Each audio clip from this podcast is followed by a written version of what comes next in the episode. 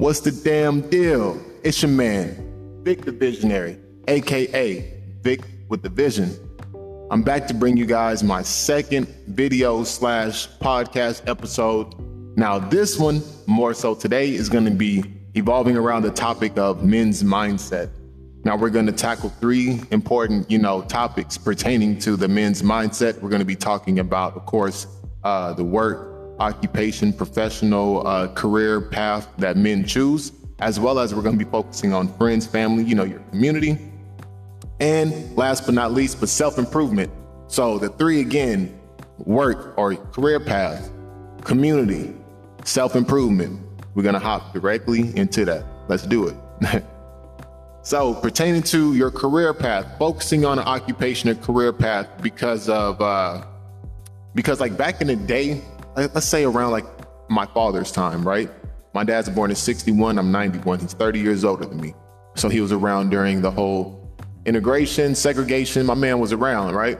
But he always showed me and always told me about like the mindset that men had pertaining to like uh, the principles of, of uh, the principles and values in general, right? So there was always principles behind being a being a a strong man, and then there was always you know, uh, the values behind your dollar, why you work for what you work for, and properly how to spend your money. My dad used to always tell me, man, economics start off in the mind. You know, you could have a million dollars. Fuck it. Let's just say you have one dollar. But if you don't know how to spend that one dollar properly, then that one dollar didn't mean shit. You know what I mean? Neither did that million. Because if you're just spending that million on something ignorant, it doesn't mean nothing at all but there was a certain principle, certain values that men did follow back in the day pertaining to why they worked, the pride behind working for their self, their family, um, to be able to buy things like homes, cars, uh, to make their lives a lot more comfortable. You know what I mean? So there was a sense of, uh, of, of a principle behind being a man and wanting to take care of your offspring um, as, at a high level, you know, where they don't have to work as hard as you, um, make sure your wife is comfortable because you know that's the woman of your dreams, that's the woman you love, you know, etc. So there was a, a, a different mindset behind it, but nowadays it changed, man, because there's a lot of people who like want overnight success. They want to become a millionaire overnight, and that's fairly impossible.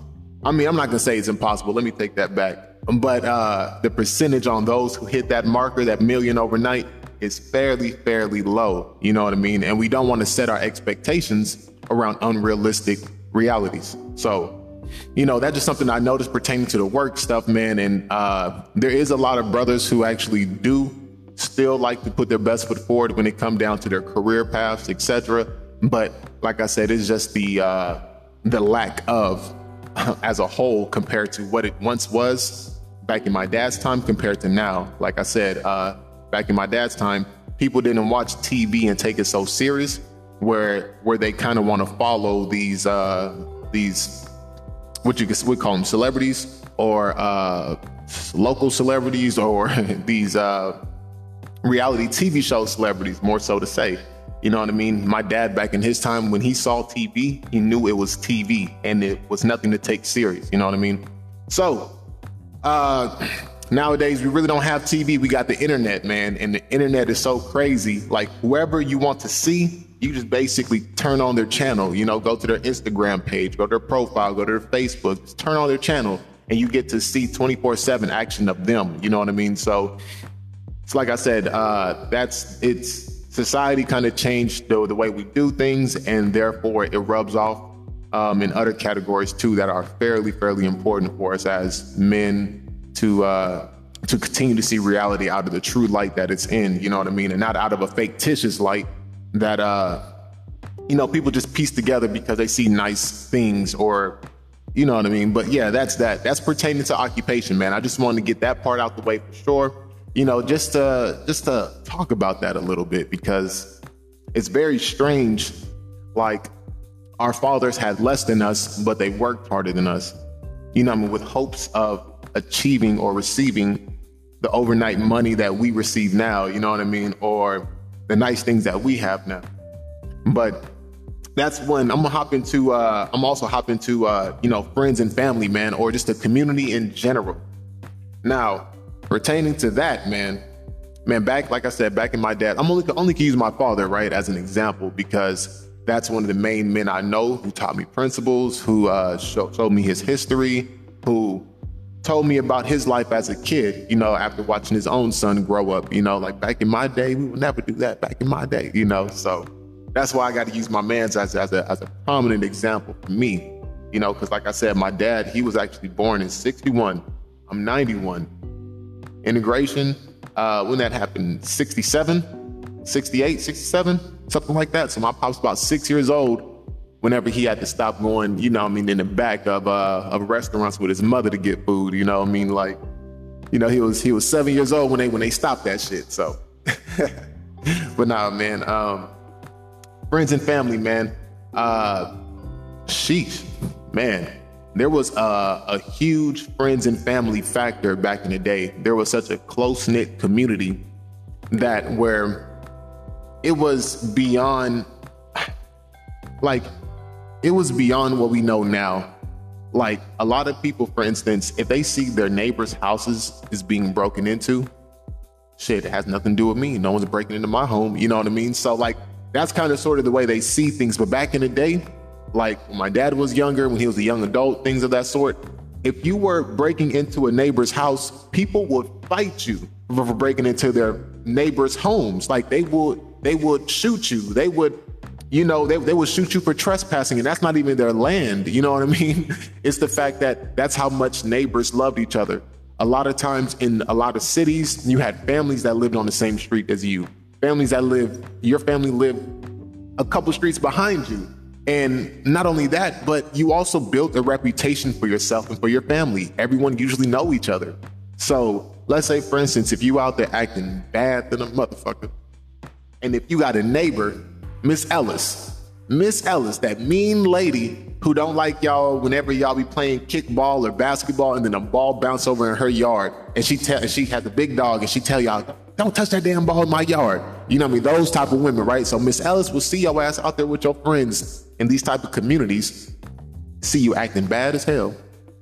She will get your attention, come to you, and tell you she's gonna tell your mama but before she tell your mama she gonna spank your ass and send you home with a sore ass in front of your friends. You and your friends get that ass whooped.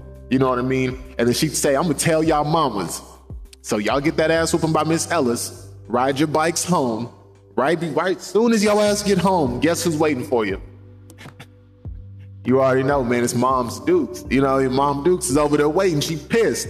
You know, your T Jones want to spank your ass because you out there causing problems, man. You out there fucking up the reputation for the family, making us look bad. And not only are you gonna get that ass whooping from your mama, but guess who else is gonna spank that ass when he get home? Your father. Yes. Yes. The disciplinary. the disciplinarian. You know what I mean? As for as for your mother, she's more so that nurturing vessel. You know what I mean? She kind of she nurtures you. She nurses you from being an adolescent to an adult. You know what I mean? As for your father, he shows you principles and values and discipline so you can know how to carry yourself and conduct yourself out there in the world. You're not going to embarrass your family. You see, and that's and that's the difference between today and uh and yesterday's us. You know what I mean? Like not literally yesterday, but you know what I mean. In the past us. Like the house had two parents. It was very very very important to have two parents and for your children to see what both the roles of the parents were. You know what I mean? Like, and that's deep. Nowadays, it's not even like that. Like I said, you see your neighbor's house being broken into. Oh shit, it ain't mine. I don't know him that well. Like, really? Like, nah, man. Like, my kids got to play with your kids eventually. Like, I'm gonna be at a barbecue. You're gonna come to a neighbor's barbecue eventually. I'm gonna meet you eventually. You know what I mean? And if I live by you, I'm willing to defend you and die next to you. You know what I mean? Like to to make sure that our families is safe in the in the in a well protected community, and none of the men here are, are are cowards. You know what I mean? Like we're actually family men who love our offspring and our wives, and we love each other, and we understand that. Nowadays, it's not that. It's not the fact that anyone really love each other. It's the fact that everyone want to surpass each other or show others they are better than. And that never was on the black community's mind, especially not after after Jim Crow and slavery and all the bad things that we've been, you know, together. So, you know, like I said, man, nowadays it's definitely a whole lot different. You'll see, you'll see, damn, man, like you'll see elders can't even correct kids. You know what I mean? And if you, and God forbid, man, if you touch someone else's child nowadays, it doesn't matter what they kid did. They kid could have broke your window. They kid could have could have could have shot a dog. But if you touch their child, best believe they're gonna treat you like that window or that dog. You know what I mean? Like like they're gonna come at you really really harsh, as if their child had no business being touched. When that's not how the black community works, man. You see, and that's why so many people no one could tell each other shit. And that's why we're in the state that we're in now, because we no longer have nationhood. We no longer have a tight knit community. We no longer understand the principles behind brotherhood and sisterhood. So that shit is is like is toxic as hell. You know what I mean? Especially for us as a people who never really had a positive um, imagery or uh, a constant positive imagery of like how we are together. You know what I mean? So another one I wanted to talk about as well. Let me see. Let me see. Oh, okay. Oh yeah, nah, nah, man. let me not just get off the community too, because we got to talk about friends and family, man. We got to talk about friends and family. Now, nowadays, you'll see motherfuckers say, nigga, nigga, fuck my aunt, or fuck my fuck my sister, fuck my brother, and they won't even talk to that motherfucker. Like it'll it'll be 10 years, five years, if they could, and if they would they will go that long with such pride not to talk to someone who has the same blood running through their veins. Back in the day, it wasn't like that. You know what I mean? Like, we appreciated each other. We loved each other. To the most, all we did was stay out of each other's business. Like, but at the end of the day, we were family. And, excuse me, this lead me to another point, man. This lead me to another point pertaining to like friends and peers and the company you keep. Because like if you're a positive person, man, you cannot excel if you don't have positive friends around. That's crazy. If you like if you're a person who's always giving your homies prep talks because they aren't moving nowhere, they're not getting nowhere, and you're always prepping them up, you know, getting them hype. I said, hey man, come on, bro. Man, look at you, man. You got this, this, and that, man. Man, come on, brother. Man, you a good dude too. And the thing about it is they don't change or they don't even see themselves in that light, nor do they even see you in that light. Like you got to understand, man, there's a lot of people who who who who we called your friends who really aren't your friends. They are fine with with whatever lifestyle they live in just as long as you don't surpass them. And that is not cool. That is not how black people are supposed to be. Like for instance, I don't mind having a seat in the back while there's another brother who's more suitable to drive this motherfucker. Drive this motherfucker. It makes sense.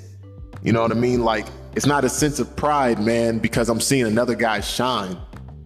Like, I'm a I'm a realistic man, so I could look literally at myself physically, emotionally, spiritually, financially, and I could see where I'm lacking and where I'm not lacking and I know how to help a brother accordingly who is lacking or who is not lacking. You see, I don't know if y'all ever heard the term, man, birds of a feather flock together, but that's real as hell, man. So, like, if you want a lot, like, if you want to do well for yourself, but your friends don't want to do well, eventually you're not going to want to do well neither. You're going to be okay with just partying, drinking, smoking, using women. You're going to be just okay with these simple little petty ass mindsets when all these minuscule ass mindsets are not getting you nowhere.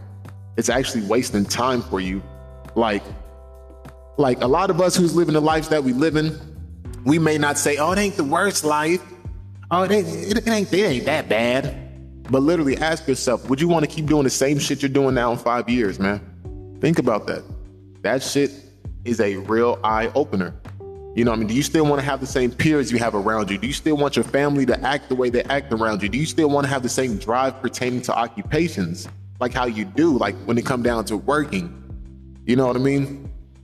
And I'm pretty sure it's going to boil up to the last topic that I have to talk about, which is self improvement, man. You don't want to sit there and just do the same shit you're doing.